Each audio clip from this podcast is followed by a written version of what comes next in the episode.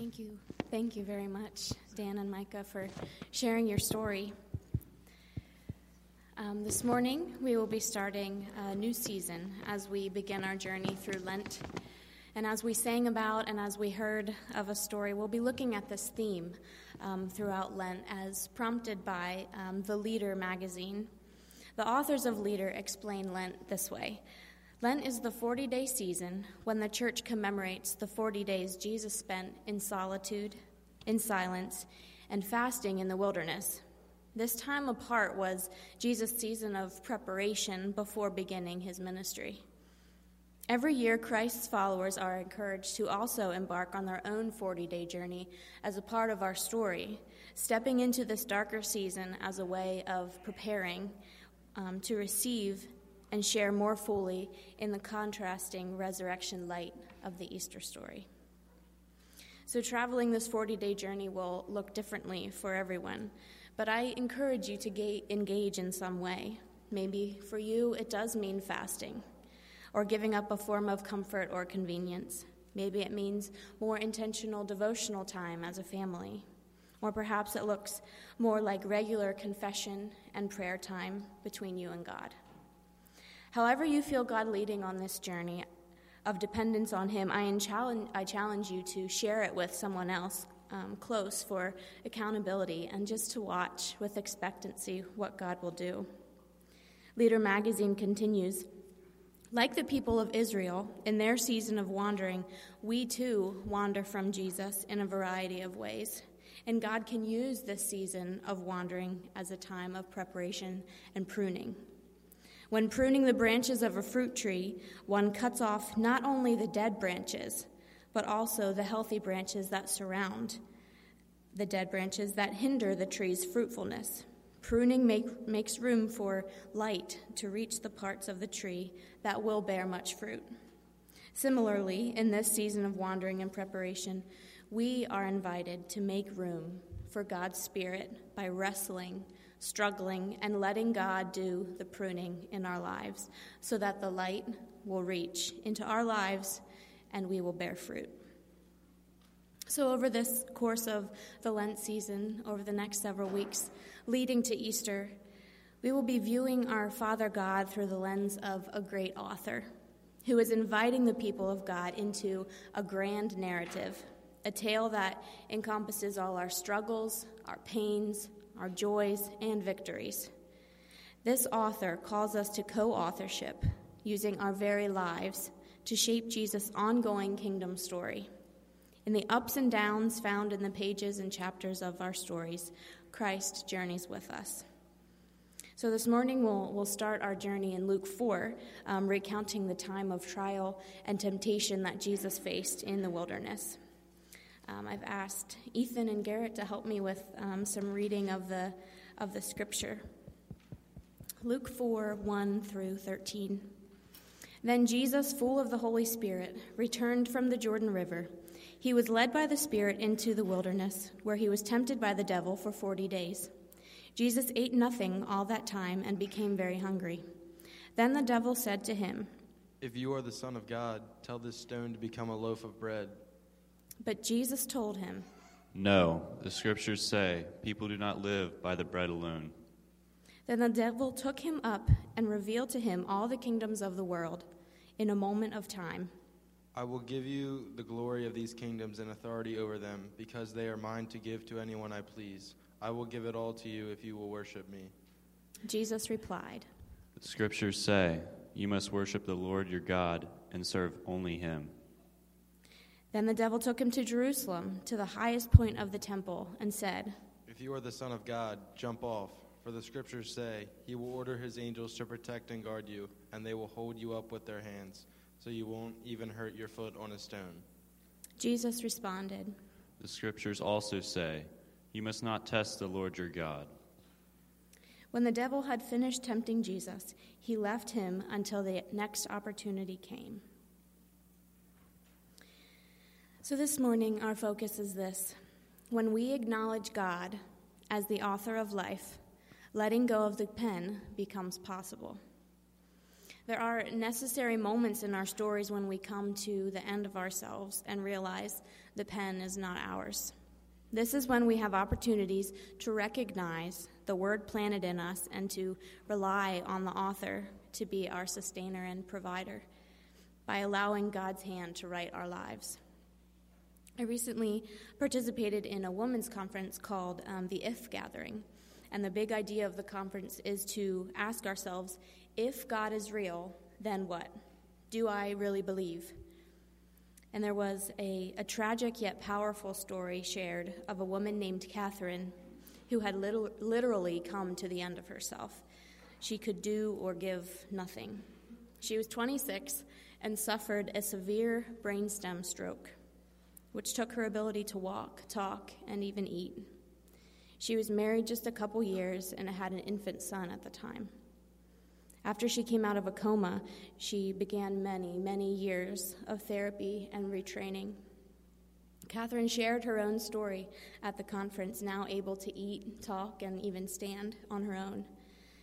When she was asked if her whole experience has made her faith stronger, she replied candidly something like, Not really. I'm thankful my faith was strong and I had spent plenty of time in God's Word, hiding His promises in my heart before it all happened. Then I could recall God's faithfulness and goodness beyond my present circumstance. Catherine was more or less forced to let go of her pen in a way that I'm sure she would not have chosen. But in her surrendered state, she chose hope and joy over anger and giving up completely. She remained in the Lord and abided in his promises, even when it seemed she had no control over the pen much like Jesus recalling the scriptures for strength and his own protection from Satan's temptations. I would suggest a letting go of the pen then begins with abiding and remaining in the Father. And we read this in John 15, specifically verses 1 through 5 and 16, with Jesus speaking here I am the true grapevine, my Father is the gardener. He cuts off every branch of mine that doesn't produce fruit, and he prunes the branches that do bear, bear fruit, so they will produce even more. You have already been pruned and purified by the message I have given you. Remain in me, and I will remain in you. For a branch cannot produce fruit if it is severed from the vine, and you cannot be fruitful unless you remain in me. Yes, I am the vine, you are the branches. Those who remain in me, and I in them, will produce much fruit. For apart from me, you can do nothing. You didn't choose me, I chose you. I appointed you to go and produce lasting fruit, so that the Father will give you whatever you ask for using my name. Satan uses comfort and abundance, authority and possession and of territory, and finally power to try to tempt Jesus. He takes good things and makes them ultimate things. But Jesus displays confident belief in the Father and returns potent truth in Scripture for Satan's sly tactics. When Satan takes a good thing like food and plays on Jesus' desperate appetite, he's trying to make the, com- the comfort and temporary satisfaction of that food the ultimate thing. To Jesus, to this, Jesus reminds Satan and all of us that man cannot live on bread alone. Our necessary spiritual and emotional nourishment comes from God alone. Then, when Satan tries to make authority, possession of territory, and a display of power into ultimate things, Jesus dispels Satan's ploys and recalls the first commandment of worshiping God and serving Him only.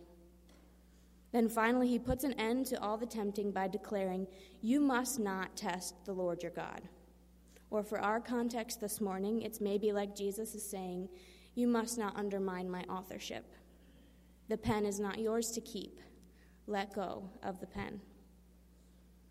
We can follow Christ's example of letting go and letting God, like he did in the wilderness in his wandering.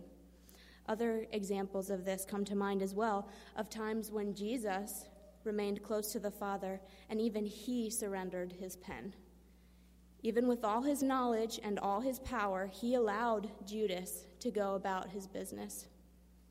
And in the Garden of Gethsemane, while the disciples slept, He was conversing with the Father. He let go of the pen, took the cup, and endured much suffering on our behalf. Are we comfortable with this kind of risk and solitude of letting go?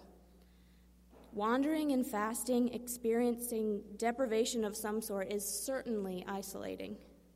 So, how might we make space in our lives to choose to wander, to experience radical dependency on God, and then return to community? In this season, how can we practice and recognize a coming to the end of ourselves and surrendering to the great author? One way might be to join with an accountability partner or a spiritual mentor and practice abiding in the Word together. Another discipline might be to remember the reality of our God's everlasting promises and reaffirm our life altering belief in Him. Romans 10 8 through 10 speaks to this belief, saying, The message is very close at hand. It is on your lips and in your heart. And that message is the very message about faith that we preach. If you openly declare that Jesus is Lord and believe in your heart that God raised him from the dead, you will be saved. For it is by believing in your heart that you are made right with God, and it is by openly declaring your faith that you are saved. It is by believing in our heart that we are made right with God. So to me, this must mean that our belief cannot be dormant. It is not passive. In light of this proactive and transforming um, view on belief, I was convicted of, of some of my own unbelief after reading a blog um, by Caesar Kalinowski, who is um, a spiritual entrepreneur and mentor. He addresses four core beliefs or eternal truths suggested by um, Tim Chester in his book, You Can Change. Kalinowski writes Typically, people want to blame their sin on their circumstances. I got angry because the guy cut me off in traffic. I started to worry all the time because my husband lost his job. I yelled at the kids because they weren't obeying me. But the reality is that our circumstances merely reveal what is already in our hearts. Our struggles reveal our hearts. He continues This heart level perspective is a radical view of sin and repentance. But this, respect, this perspective is also a very helpful view of sin and transformation because it very clearly shows us the way out. Most of us think that the way to stop sinning is to change our behavior. But if behind every sin is a lie about God, then what really needs to change is what I am believing in my heart. And these are the four eternal truths that, when not fully believed, Chester suggests lead to every sin. God is great, so I don't have to be in control. God is glorious, so I don't have to fear others. God is good, so I don't have to look elsewhere for my satisfaction. God is gracious, so I don't have to prove myself. How often can we honestly say we are wholeheartedly believing every one of those statements? At least two of these jumped off the page to me immediately, showing me my unbelief. Kalinowski continues by writing Not many Christians think of themselves as unbelievers. We normally use the term to describe people who are sojourners or not yet disciples. But there are many things about God that we actually do not believe.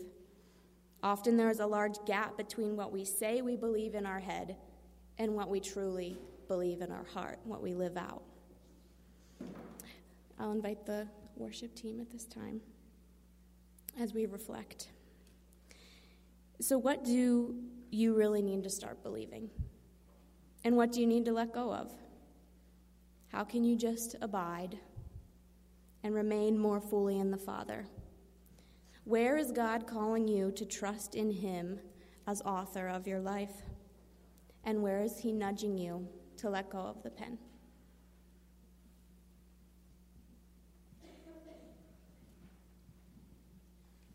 I invite